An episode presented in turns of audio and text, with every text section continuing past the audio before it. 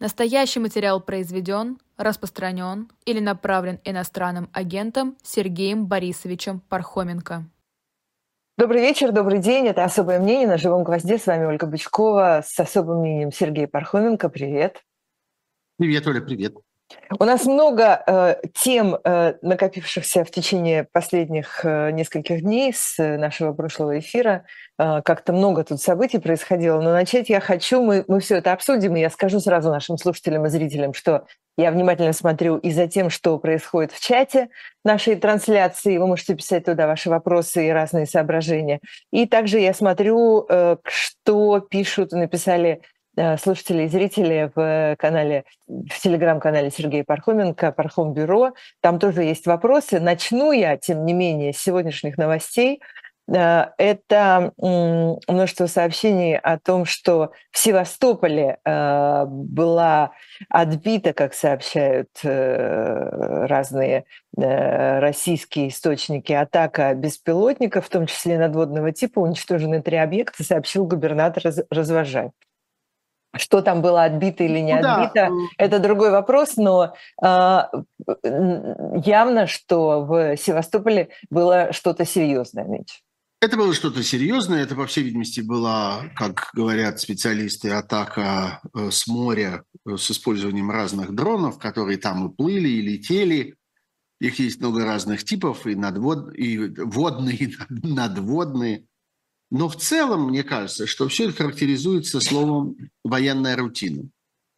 А, становятся все более и более рутинными, привычными а, атаки на российскую территорию или на те территории, которые захвачены Россией, такие как там Крым, Донбасс, Запорожье и так далее.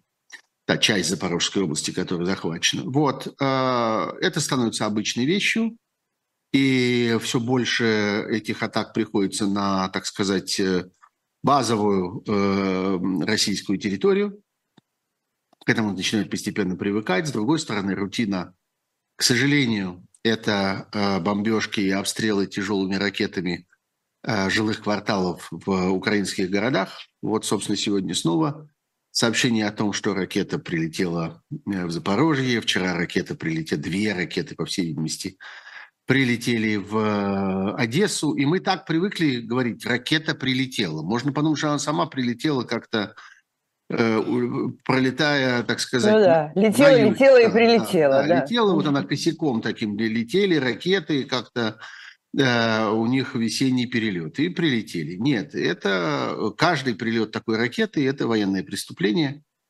Эту ракету кто-то запустил, кто-то нацелил, кто-то выбрал для того, чтобы использовать именно ее, и сам выбор этих ракет абсолютно варварский. Я много раз говорил про это. Россия обстреливает украинские города ракетами, которые точно не являются ракетами какого-то э, такого тщательного точечного наведения, а они летят, так сказать, по площади, попадают куда ни попадя, Э, так что, э, так что это становится обыкновением, жестоким обыкновением этой войны.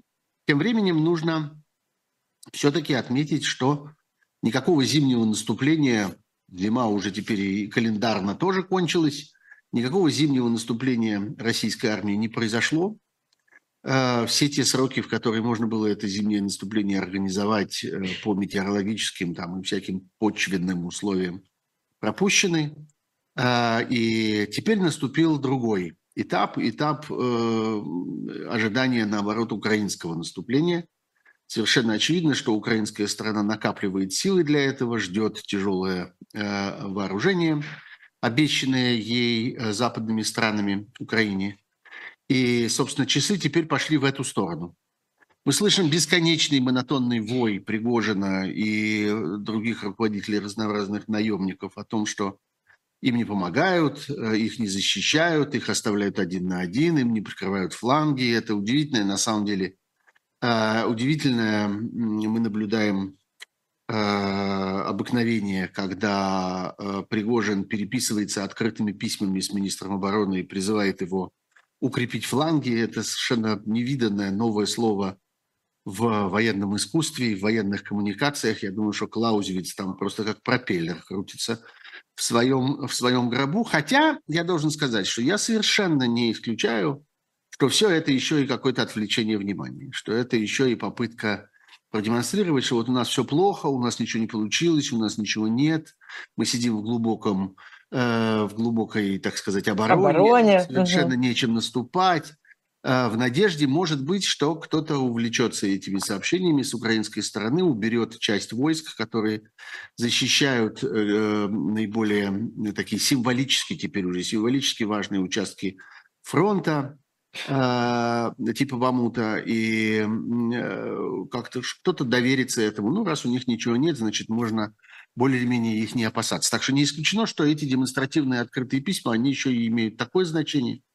С другой стороны, с другой стороны, знаешь, если кто-то выглядит как Пригожин, пишет открытые письма как Пригожин ну, в общем, и да. рассуждает про фламки как Пригожин, то, собственно, Э, может быть, ну, в, любом, в любом случае важен, противоположная важен сторона факт. не будет, э, не будет тут Важен ничего. факт. Прошла, э, прошла осень, прошла зима, никакого прорыва с российской стороны на украинскую на фронте не произошло, никакого наступления не произошло, ничего существенного не взято, никуда существенно не продвинуто.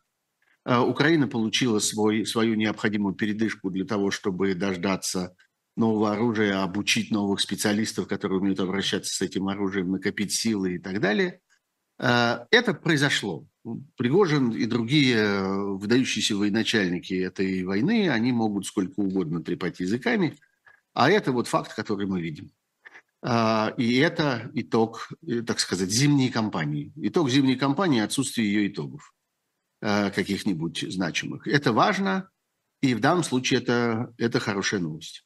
Ну, мы следим за новостями, которые связаны с поставками вооружений в Украину. Э, все эти э, постоянные обещания или э, предположения или обсуждения э, здесь танки, здесь леопарды, э, здесь абрамсы и так далее. Но вот эта вот новость по поводу э, снарядов с необогащенным ураном, которые собирается поставлять Британия, но не будет поставлять Соединенные Штаты, э, она, э, мне кажется, даже на этом фоне, в общем, внимательного отношения к этим новостям выглядит достаточно неожиданно.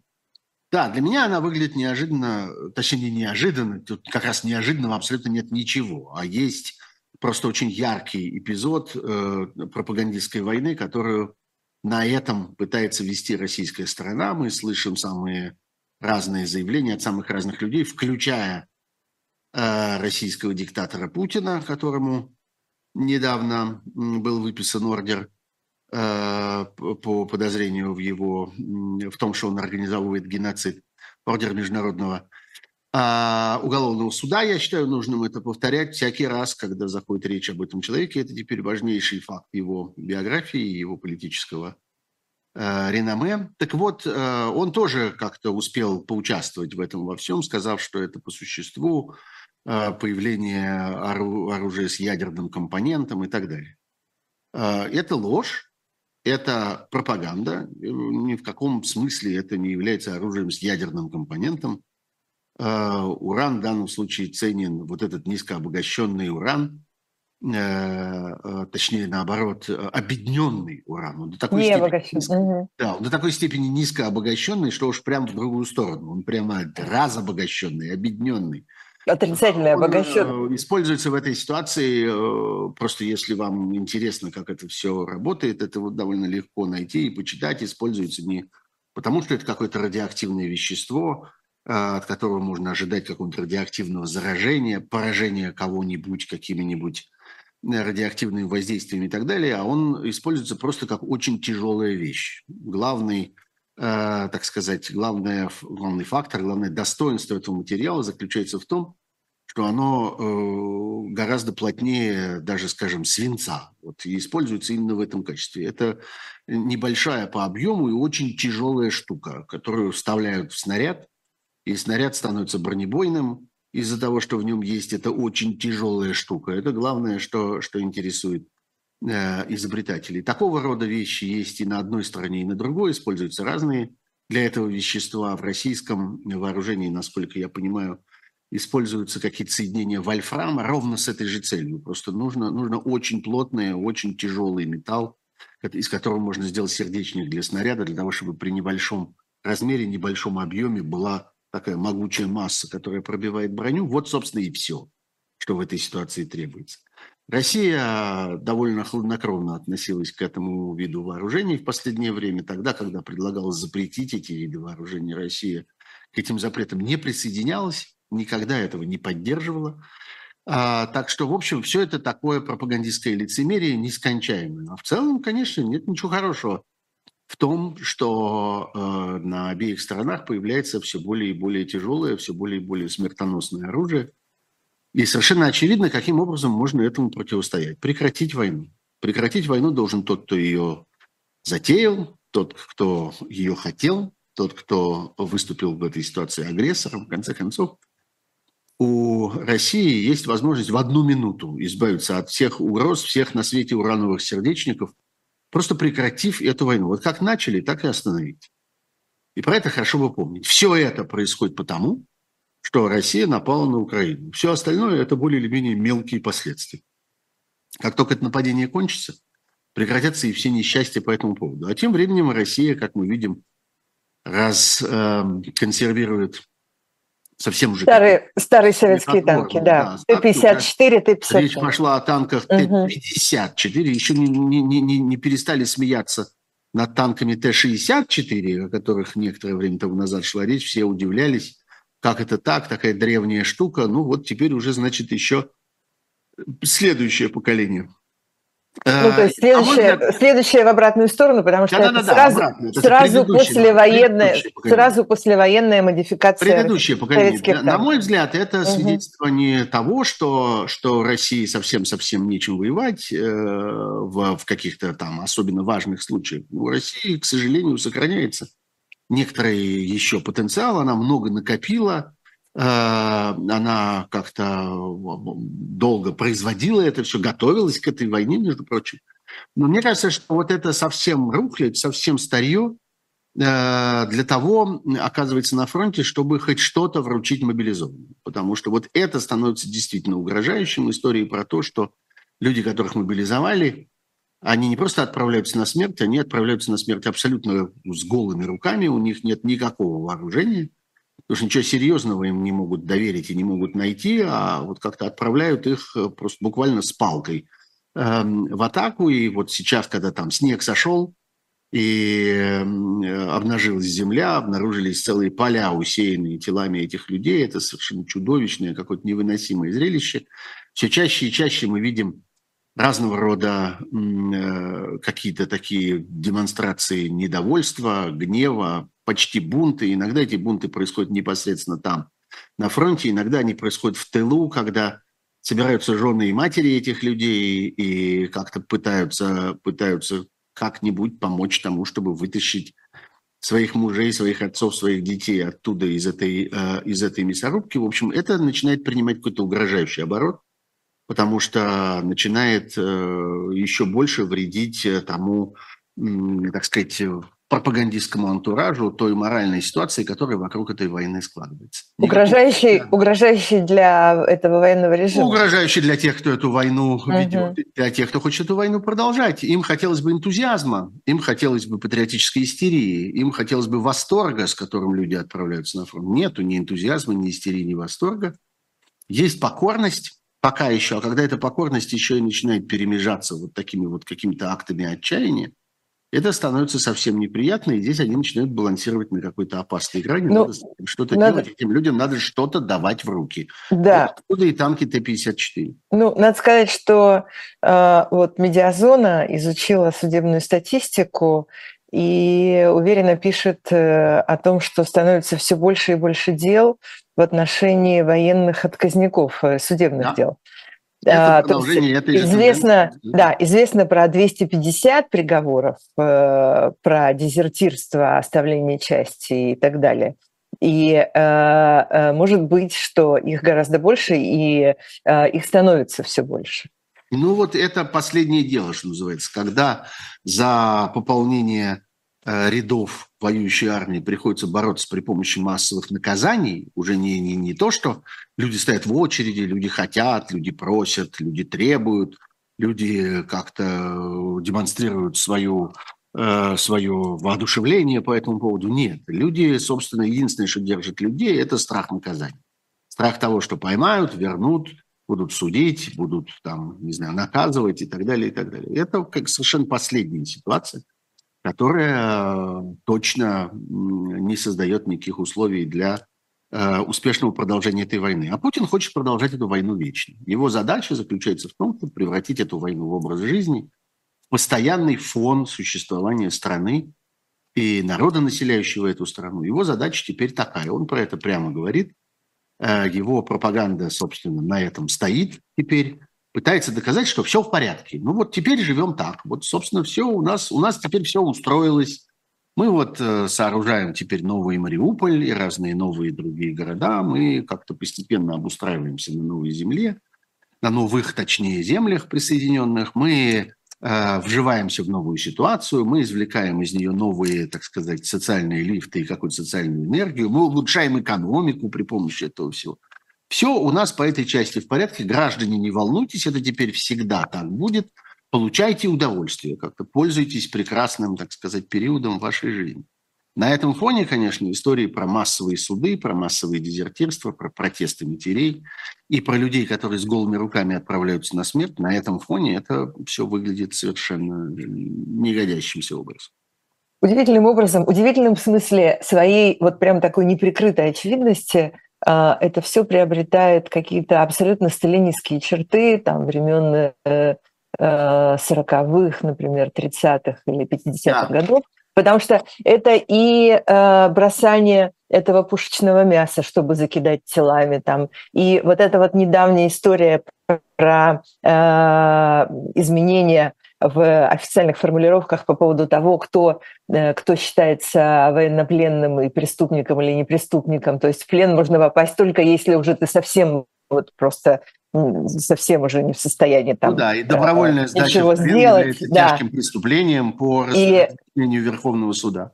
И эти, и э, эти неубранные трупы э, на полях, а на некоторых, извините, там полях они лежат еще со времен Второй мировой войны, там где-то в каких-нибудь болотах э, не похоронены. Вот это вот все вместе, э, ну, я уже не говорю про историю с мемориалом, это все вместе выглядит прямо каким-то э, листанием учебника буквально. Ну да, э, вот я тоже хотел говорить об этом, и в этом смысле история буквально происходящая на наших глазах в последние два дня, история с новой ожесточенной атакой на мемориалы, на людей мемориалы. Я много говорил про это, уже я много э, старался объяснить это, но, знаете, есть вещи общие. Они заключаются в том, что я вот постепенно как-то убеждаюсь, хочу поделиться этим убеждением, что если вдруг кому-то хочется знать, что будет дальше в России, и как в точности это будет развиваться, вот такому человеку я очень советую каким-нибудь способом пробраться в город Берлин и попасть там в музей, который называется «Топография террора». Это огромный выставочный комплекс, который находится на месте, а, собственно, на месте, где помещалась германская тайная полиция в свое время – и там последовательно от витрины к витрине, от стенда к стенду вам рассказывают о том, как созревал этот нацистский режим. И э, ну, я относительно недавно там был и хорошо помню э, логику этой выставки. И э, я с ужасом смотрю за тем, как Россия следует от этого стенда к следующему стенду на этой выставке. И я могу сказать следующее, что нас с вами ждет вот что называется, запомните эти, э, э, это мое, этот мой прогноз. Вас, нас с вами ждет закон о защите народа и рейха. Это произошло в Германии в 1933 году, когда был принят закон о том, что никакие другие законы не действуют. И в интересах защиты народа и в интересах защиты государства без всякого суда, без всякого изменения законодательства, а просто по усмотрению чиновников людей можно арестовывать, лишать их свободы на неопределенный срок, конфисковывать их имущество, в общем, объявлять их врагами, а в некоторых случаях э, применять к ним смертную казнь. В довольно большом количестве случаев. И вот, собственно, и тогда-то в Германии расцвели концлагеря и так далее, и так далее. Все это находится абсолютно в логике того, что происходит в России. Мы постепенно с вами привыкаем, что все больше и большее количество разнообразных событий происходит просто по распоряжению чиновника, по, произволу чиновника. Чиновник получает все больше и больше власти, и логика этого чиновника вот такая, лживая, защита народа и защита государства. Вы представляете собой теперь опасность для нашего народа, мы защищаем наш народ от вас. Ну и вот в Германии это превратилось в традицию присылать людям, это на, обычно на такой розовой бумаге, печатались эти постановления. Вот, вы признаны лицом, которое содержит в себе угрозу для народа и рейха, вы подвергаетесь аресту, вы подвергаетесь конфискации, вы должны э, находиться в заключении до дальнейшего распоряжения. Я не знаю, будут ли эти бумажки розовыми или красными, в России. Может, они будут какими-нибудь голубенькими или желтенькими или зелененькими, не знаю. Нет, а, они будут высокотехнологично. Ну а, да, может быть, они, да, может быть, они будут приходить, да, с сайта госуслуг, такое тоже угу. может быть, да, да, или в почту от имени мэра города, а, как теперь многое приходит от мэров в нашу почту. Это вообще ничего не стоит, но, тем не менее, Россия движется непосредственно в этом направлении. И э, я думаю, что мы будем это иметь в ближайшее время. Потому что все для этого готово, все для этого создано. И случай мемориала – это случай, когда абсолютно беспочвенно, абсолютно голословно, на основе совершенно выдуманного, э, демонстративно выдуманного обвинения, обвинения, которое оборачивается тем, что следователь, человеку, которого он только что обыскивал, а теперь допрашивает, следователь спрашивает у него, скажите, а нет ли у вас чего-нибудь такого, что могло бы иметь отношение к этому обвинению? А, э, собственно, вот этот подозреваемый спрашивает, а вы, может быть, мне подскажете, а что бы это могло быть? И а вот следователь, как, следователь как не дает ответа, да. Как вы себе представляете, что бы такое могло у меня находиться, что могло бы как-нибудь подойти под ваше обвинение? Следователь не может ответить, ответить на этот вопрос. А людей, которые посвятили свою жизнь борьбе с фашизмом, борьбе с нацизмом, борьбе с насилием, борьбе за права человека – буквально посвятили своей жизни, многие десятилетия своей жизни, им теперь предъявляют абсурдное обвинение в поддержке нацизма для того, чтобы оскорбить их, для того, чтобы лишить их моральной поддержки людей, для того, чтобы испачкать э, их репутацию, в которой, между прочим, есть не больше, не меньше, как Нобелевская премия мира.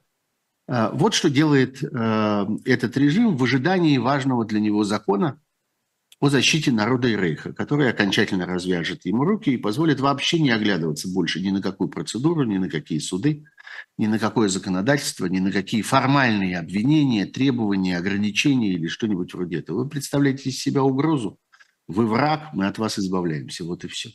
Так строятся такие режимы, и, а как они кончаются, ну, знаете, почитайте, немало написано о том, как кончались такие режимы и что становилось с их вождями. Угу. Тут спрашивают про таблички последнего адреса. Э, да, я видел, эти, будут... я видел эти вопросы. Угу. Есть ли, есть ли, вопрос был сформулирован очень странно, есть ли какой-то Странно, шанс, да. что эти таблички не будут уничтожать в массовом порядке или что-то вроде этого. Никто их не уничтожает в массовом порядке. А шанс у этих табличек такой же ровно, как и у нас с вами. А, судьба этих табличек ровно такая же, как и у нас. Вот если нас станут вот так объявлять врагами, потому что мы представляем из себя угрозу для народа и рейха, и лишать нас э, не только имущества, но и жизни по этому поводу, то тогда уж как-то и, и с табличками будет просто обойтись.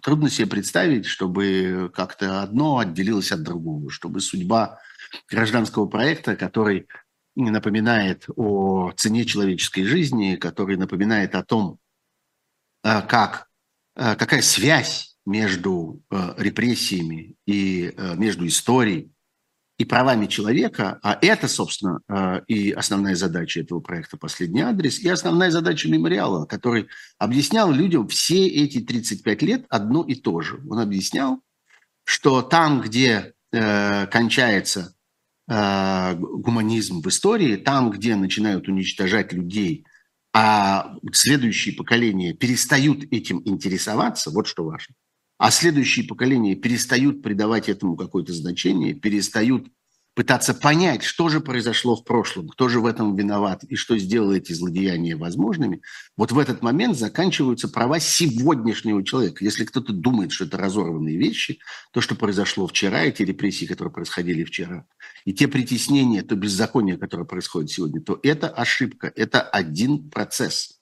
Это одно в сущности событие, это история одной страны. Пока вы не поняли одного, вы не защитите другого. Вот чем занимался мемориал – и вот за что, собственно, его и уничтожают, потому что это чрезвычайно опасная мысль для действующего режима, который хочет э, чтобы его сравнивали с прошлым во всем, что кажется ему там почетным, славным и так далее, но страшно боится, что ему припомнят его собственные преступления этого самого режима, который сегодня находится у власти в России. У нас очень много вопросов э, про отношения с Китаем, э, про визит э, товарища Си и так далее. Мы прямо с этого начнем через буквально минуту-другую после нашей небольшой рекламы о том, что у нас тут есть хорошего и важного на живом гвозде.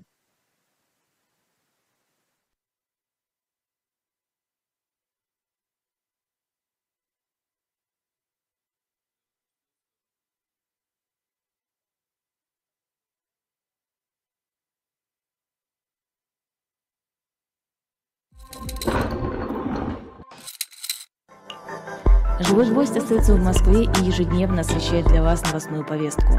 Мы собираем для вас самые яркие мнения политологов, экономистов и деятелей искусства, чтобы вы всегда могли увидеть ситуацию в мире с разных сторон.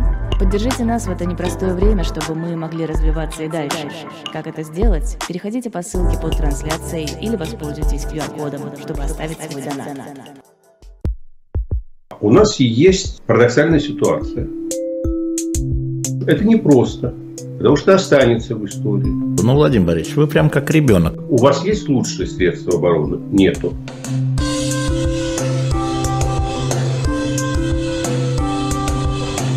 Мы же не живем в России просто так. У нас всегда должна быть какая-то миссия, ради которой можно сдохнуть. Это вообще вот кто доказал? Бжезинский. Настоящий материал произведен, распространен или направлен иностранным агентом Сергеем Борисовичем Пархоменко. Мы продолжаем наш, э, наше особое мнение на живом гвозде. Прежде чем мы э, начнем э, говорить о том, что произошло сейчас на китайском, так сказать, направлении, я еще должна рассказать вам про одну прекрасную вещь, которую вы можете, как обычно, купить на сайте Shop Dilettant Media. Это книга «Возвращение Арсена Люпена» с печатью Атеха. В аннотации написано, что книги э, французского писателя Мариса Леблана о приключениях э, Арсена Люпена раскупались при жизни автора огромными тиражами, превышающими тиражи книг самого Конан Дойла и Арсен Люпен, великий искатель приключений, король воров, человек с тысячу обличий. Прекрасно тут сказано, благодаря изощренным преступлениям Люпен скопил колоссальное богатство, позволившего ему оставить карьеру преступника и встать на путь добродетеля, верша правосудия и спасая жизни. Однако знаменитый аферист не забыл свои старые привычки, кто бы сомневался, и его методы все так же удивительные и непредсказуемые. Это прекрасная вещь, по-моему, был очень хороший сериал, как раз недавно совсем на эту тему. А, но книжку вы можете, красивую книжку с печатью Атеха вы можете найти на сайте Shop Dilettant Media. Теперь, что э, касается, а, что касается темы Китая. Тут много э, что спрашивают и много о чем э, можно говорить, но я начну с э, свежей опять-таки новости, благо их немало, что китайский лидер на переговорах в Москве отказался взять на себя обязательства по поддержке строительства газопровода «Сила Сибири-2», это пишет Bloomberg. Российская сторона осталась разочарована таким решением. Но в Кремле уже сказали, что это малоквалифицированный взброс, вброс. То есть э, это наглая ложь, не совсем так.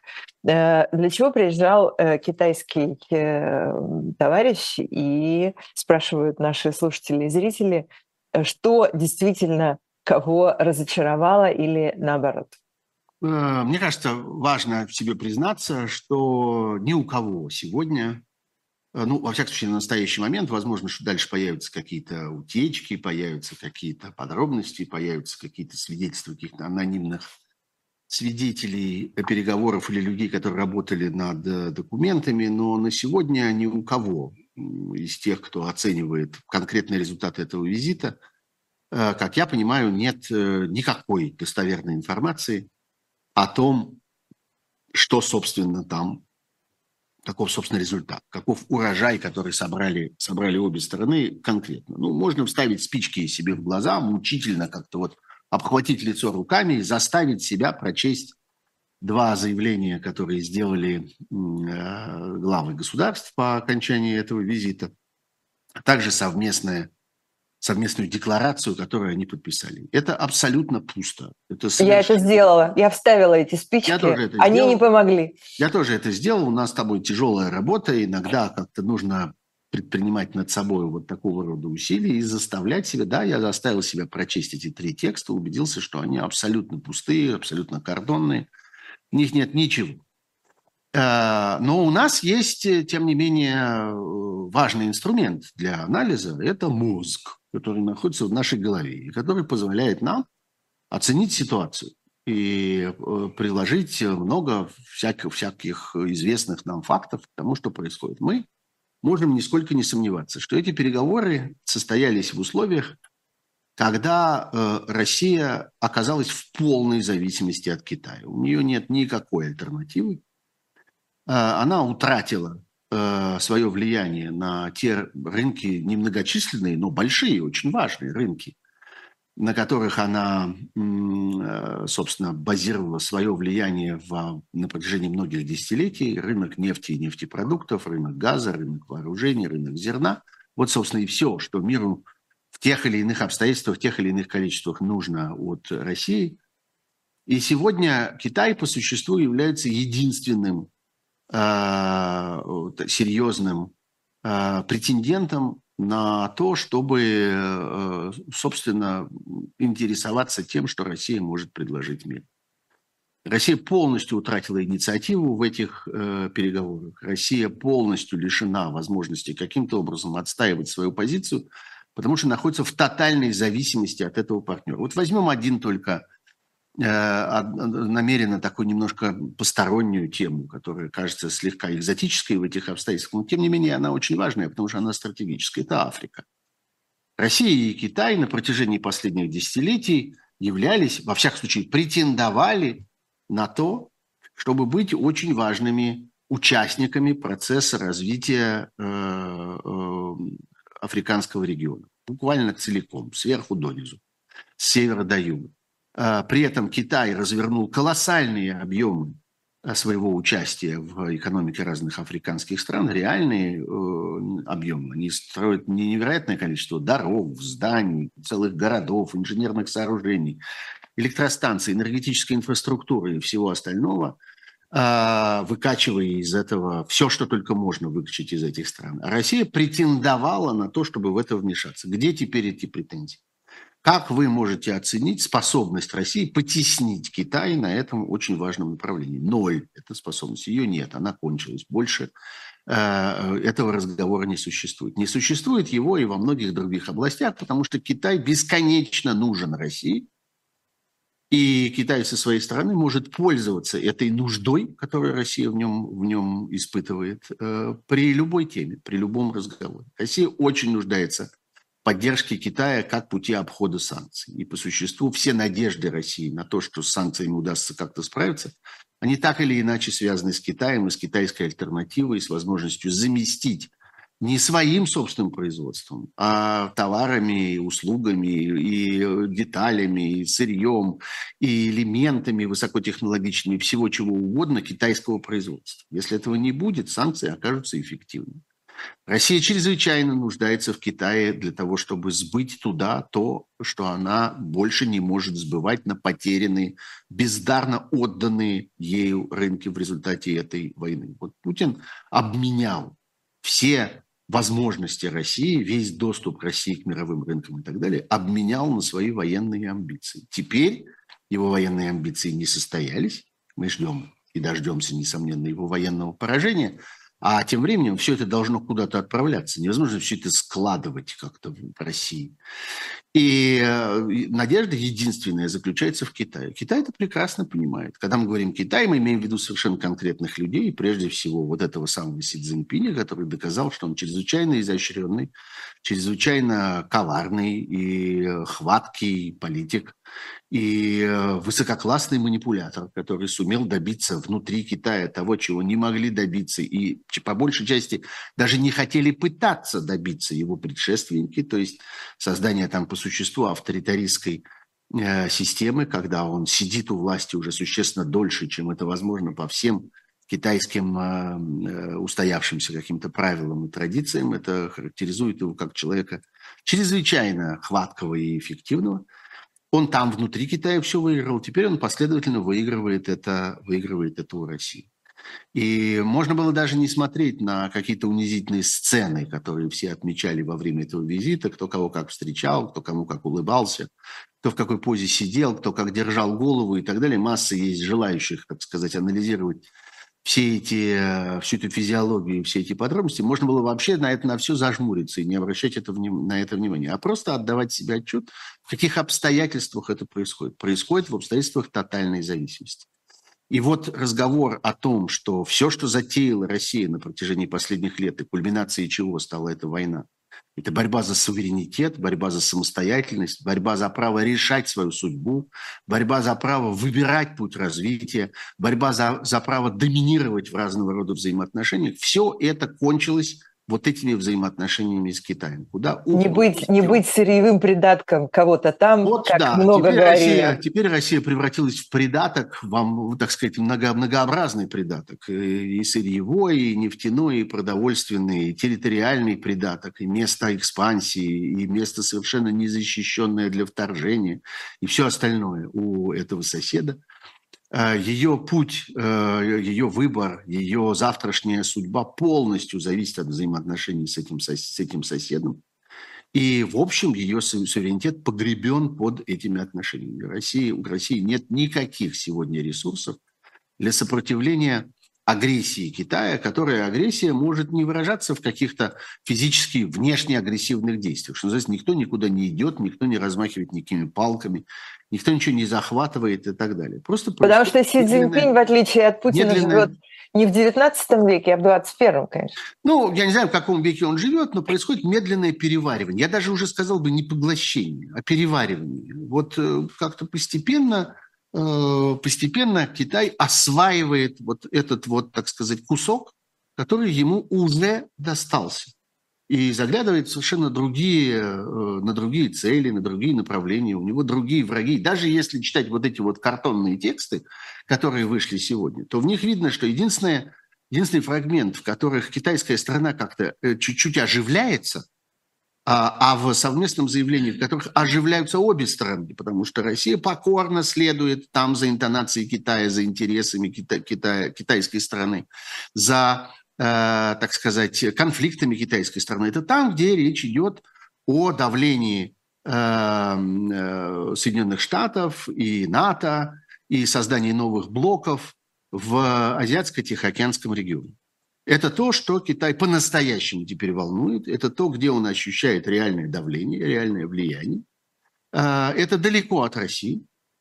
И э, Китаю теперь важно это. Он с Россией, собственно, уже разобрался. Он уже, собственно, все понял и все, что называется, поглотил. Дальше начинается переваривание. Вот Путин находится в состоянии куска пищи, которую переваривает его, э, его китайский партнер. Вот результат этого разговора.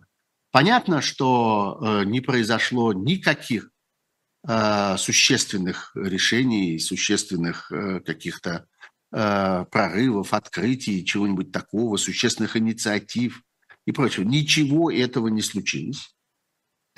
И совершенно очевидно, что нет никакого резона, чтобы Россия вдруг получила от Китая что-то из того, что ей от, нее, от него нужно. Нужна, нужно оружие, с чего, собственно, Китай должен его выдать?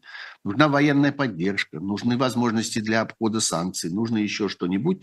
Единственное, надо сказать, вот есть только одно, что в этой ситуации может, может радовать э, э, российского диктатора и всю группировку, которая его окружает, она заключается в том, что, судя по этому разговору, судя по этим документам, Китай вполне удовлетворен тем, что во главе России – находится абсолютно бессильный, безинициативный, бесперспективный э, лидер и его, э, его окружение. И я бы сказал, что в этой начальной фразе, которая привлекла всеобщее внимание, что вот в 2024 году как-то народ вас поддержит, в этом содержится не комплимент, как подумали одни, и не скрытая насмешка, как подумали другие, А в этом содержится удовлетворенная констатация. Очень хорошо. Вот сидите и будете сидеть как-то. И вот как-то нас вполне устраивает вот эта ситуация, в которой Россия управляется вот этими людьми, возможности их вот такие, то есть нулевые, перспективы у них вот такие, то есть без нас никакие, э, способность их сопротивляться нашей воле никакая. Отлично, значит, пускай так оно и остается. Это факт, что китайское руководство сегодня, Китай в целом не заинтересован в каких бы то ни было переменах в России, не заинтересован в крахе путинского режима. Это новость хорошая для Путина, плохая для нас с вами.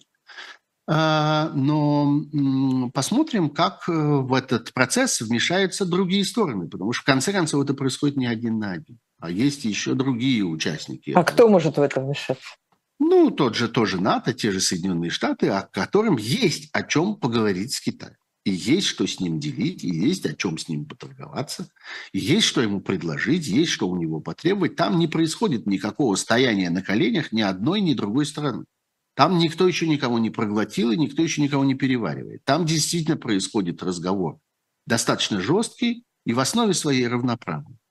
И э, вот эти отношения между Россией и Китаем, они происходят не в вакууме, они происходят на фоне теперь других, более важных, более содержательных, более энергичных, более серьезных взаимоотношений с другими сторонами у Китая. И являются для Китая аргументом, если хотите, разменной монетой или, ну, может быть, очень крупной монетой, такой размер, пачкой, большим мешком разменных денег, которые в этой ситуации можно так или иначе использовать. Я думаю, что так к этому теперь будет относиться э, Китай, к России. А как, как можно, как можно, этом как смысле, можно использовать Россию Россия... в противостоянии с Америкой, которая длится Потому уже, что это мягко тоже, говоря, это не первый ресурс. год?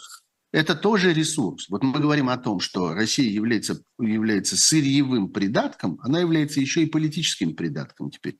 Китай может пользоваться своими отношениями с Россией в своих отношениях с другими странами. Он может каким-то образом э, это этим манипулировать, этим расплачиваться при необходимости, этим торговать, это предлагать, это, так сказать, укладывать на весы в тех случаях, когда, когда ему нужно. В этом смысле Россия является еще и таким ресурсом, еще и таким источником сырья, политического сырья, полити- сырья для политического влияния у... То есть, то есть если, вам, если вам будет это нужно в какой-то ситуации, там мы прогнем, не знаю, там для голосования в Совете Безопасности, там для аргументации по каким-то экономическим э, сложным, важным вопросам. Если нужно будет, если нужно будет, они будут пытаться на это э, каким-то образом влиять и каким-то образом воздействовать. Я думаю, что это одна из тех вещей, которые сегодня Китай будет предлагать Западу.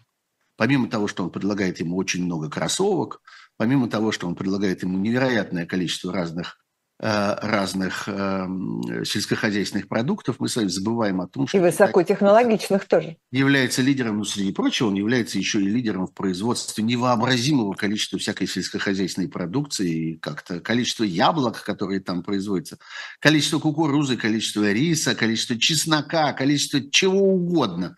Мы даже не представляем себе, сколько этого всего по миру распространяется из Китая, не говоря уже о высокотехнологичной продукции, не говоря уже о рабочей силе, не говоря уже много о чем. Китаю есть что предложить миру, несомненно. Но, среди прочего, он может предложить и это. Вам нужно, чтобы мы каким-то образом как-то управлялись с Россией? Ну, попросите у нас. Раньше э, в это играла, наоборот, Россия, которая говорила, вы хотите там что-нибудь насчет Ирана, попросите у нас, насчет Ирака? Попросите у нас, насчет Сирии? Попросите у нас, насчет, насчет Северной Кореи? Попросите у нас, насчет Кубы? Попросите у нас мы умеем с ними со всеми разговаривать. Теперь в этой позиции, среди прочего, среди прочего, оказывается китайский лидер, который говорит, вы хотите что-то такое России втолковать? Ну, попросите у меня. Я втолкую. Вы же знаете, что я держу его в руках. В зубах я держу его. Надо будет... Ну, в когтях, да. Надо будет, То есть да, ты предполагаешь... Ты предполагаешь, что э, военной помощи китайской в именно э, конкретно ситуации войны с Украиной э, не будет в Я не вижу, я не вижу к этому, я не вижу к этому совершенно никаких оснований. Это может быть результатом, если это вдруг произойдет, это может быть результатом каких-то сложных сложных, э, сложного какого-то комбинирования китайского лидера, которому вдруг как-то захочется опять-таки кого-то этим припугнуть или каким-то образом произвести на кого-то какое-то впечатление или что-нибудь вроде этого. Но сегодня нет совершенно никаких оснований полагать, что Китаю потребуется зачем-то поддерживать, э, поддерживать Россию военным образом в, э, в этом конфликте. Чтобы что? Непонятно. Его интерес совершенно туда не простираются. Ему важно, чтобы, чтобы этот э, режим как-то продолжал существовать вот в этом, в этом смысле. Это, к сожалению, пока так. До определенного момента. До того момента, пока не станет казаться, что удержать это невозможно, и, что называется, дешевле, выгоднее и удобнее сменить это на, на кого-то другого. Тогда будут работать на эту смену. В любом случае, что называется, у Путина не спросят. В любом случае, инициатива полностью ушла из его рук. Это факт, это видно на этом э, визите и в его, так сказать, внешнем физическом воплощении, и в тех абсолютно пустых документах, которые в результате этого образовались, и в отсутствии какого-нибудь яркого события, резонанса в финале этого, этого визита. Путину очень хотелось бы чего-нибудь заметного в этот момент добиться. Но нет, ничего этого не произошло, и логика подсказывает, что ничего, собственно, и не должно было произойти. Да, и в очередной раз невозможно не подумать э, о том, что писатель Сорокин э, очень э, убедительно и красочно все это да, описал. Это возвращается всю эту историю много лет назад снова и снова возвращается этот образ, который был придуман Сорокиным, очень простой, очень ясный, очень яркий, о том, как Россия, Россия будущего, ну, с точки зрения романов, которые он написал последние годы, он, впрочем, кстати, эту Россию поселяет в последний третий 21 века. То есть совсем близко, совсем осталось как-то недолго. Не, не, не долго. И у него, например, царем-батюшкой России по всяким косвенным, так сказать, проговоркам, которые в его романах встречаются, является сын Патрушева. Мы даже знаем этого сына Патрушева, знаем, как его зовут. Ну, правда, он уже там довольно зрелый человек, но, в общем, легко отсчитать, как, к какому времени это должно относиться. И там роль России, собственно, вот та самая, которую мы начали видеть воочию во время этого визита. Это роль обочины для дороги, которая связывает Китай с, с окружающим миром. Вот есть некое громадное шоссе, которая идет из Китая там куда-то в Европу, а Россия существует для того, чтобы быть обочиной этого шоссе, чтобы содержать эту дорогу, как-то прикрывать ее собою, как-то нести в себе эту дорогу, и вот сквозь нее эта дорога, собственно, пролегает. Вот и вся роль. А больше ни зачем России не нужна, кроме места, через которое пролегает эта дорога в Китай. Очень похоже. В действительности именно так развиваются эти отношения. У нас несколько минут остается до конца эфира, и хочу спросить, э, вернее, э, процитировать вопросы Инны, э, которая написала тебе в Пархом-бюро.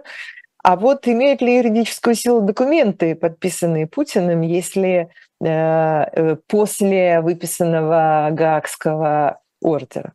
В этом смысле Гаагский ордер ничего не изменил. Он повлиял на репутацию, он повлиял, э, этот ордер повлиял на технические возможности для контактов, сделав их еще более сложными для Путина и его окружения.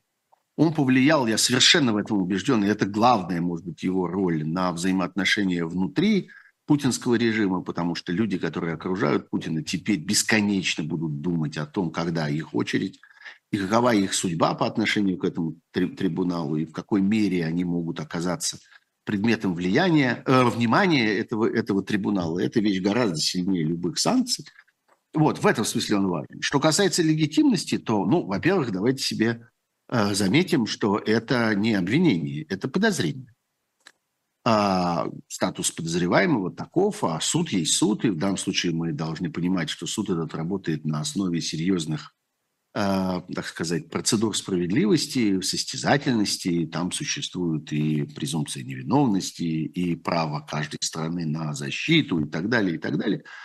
Статус подозреваемого – это не статус обвиняемого, а тем более не статус э, приговоренного, так сказать. Никакого решения суда нет, и даже нет перевода э, Путина в положение обвиняемого по какому-то делу. Пока его всего только подозревают. Что касается А, что касается юридической силы документов, которые он подписывает, но они встали под вопрос, собственно, тогда, когда он получил вновь свою президентскую власть, когда он нарушил российскую конституцию, вернувшись по принципу «не подряд». Помните, была такая история? Вернувшись на свой третий срок, несмотря на то, что российская конституция ясно указывает, что их два, Тогда, когда он произвольно изменил российскую конституцию, грубо нарушив процедуру изменения, э, процедуру этих изменений, когда сотни поправок были э, приняты в нарушение э, той процедуры, которая Российской Конституцией самой же предписана, когда было фальсифицировано голосование по этому поводу, когда абсолютно была а, устроена наглая процедура вот этого всенародного одобрения, вот в этот момент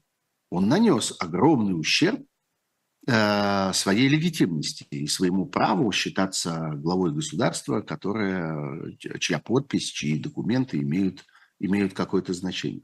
Все последующие годы, как мы видим, были по существу процессом оформления этой потери прав. Сегодня подпись Путина не стоит ничего. Сегодня его обещания, договоренности с ним. Видите, никто не ведет с ним никаких переговоров. Никто не хочет с ним никаких договоренностей. Никто не ждет от него никакого согласия ни на что. От него ждут только одного – капитуляции. От него ждут прекращения войны и признания своей вины. Вот и все, что осталось в его внешнеполитическом арсенале. Это единственное, чего от него хотят.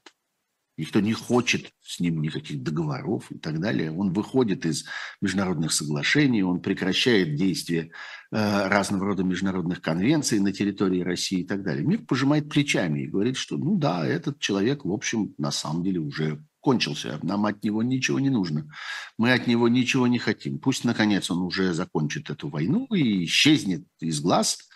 Э, мы э, там как-то разберемся с его виной и попробуем э, сохранить сохранить справедливость при определении для него наказания, вот, собственно, и все. Он уже оказался в этом положении. Представьте себе сегодня идею участия Путина в какой-нибудь большой, большой международной встрече, присутствие его, там, я не знаю, на каких-нибудь совместных фотографиях, за большим столом переговоров и так далее. Ничего этого не происходит. Происходит в редких случаях, все более и более редких, э, конфиденциальные переговоры по телефону по каким-то совершенно конкретным э, военным проблемам, которые и то каждый раз оказываются совершенно безрезультатными, и люди, которые ведут эти переговоры, каждый раз раскаиваются в том, что они с ним эти переговоры вели и оправдываются – перед своим окружением, перед своими конкурентами в своих странах, перед своими партнерами политическими и так далее, и так далее. Вот, собственно, все, что осталось. Так что э, вот человек шел твердой поступью, я бы сказал, начиная с 2011 э, года,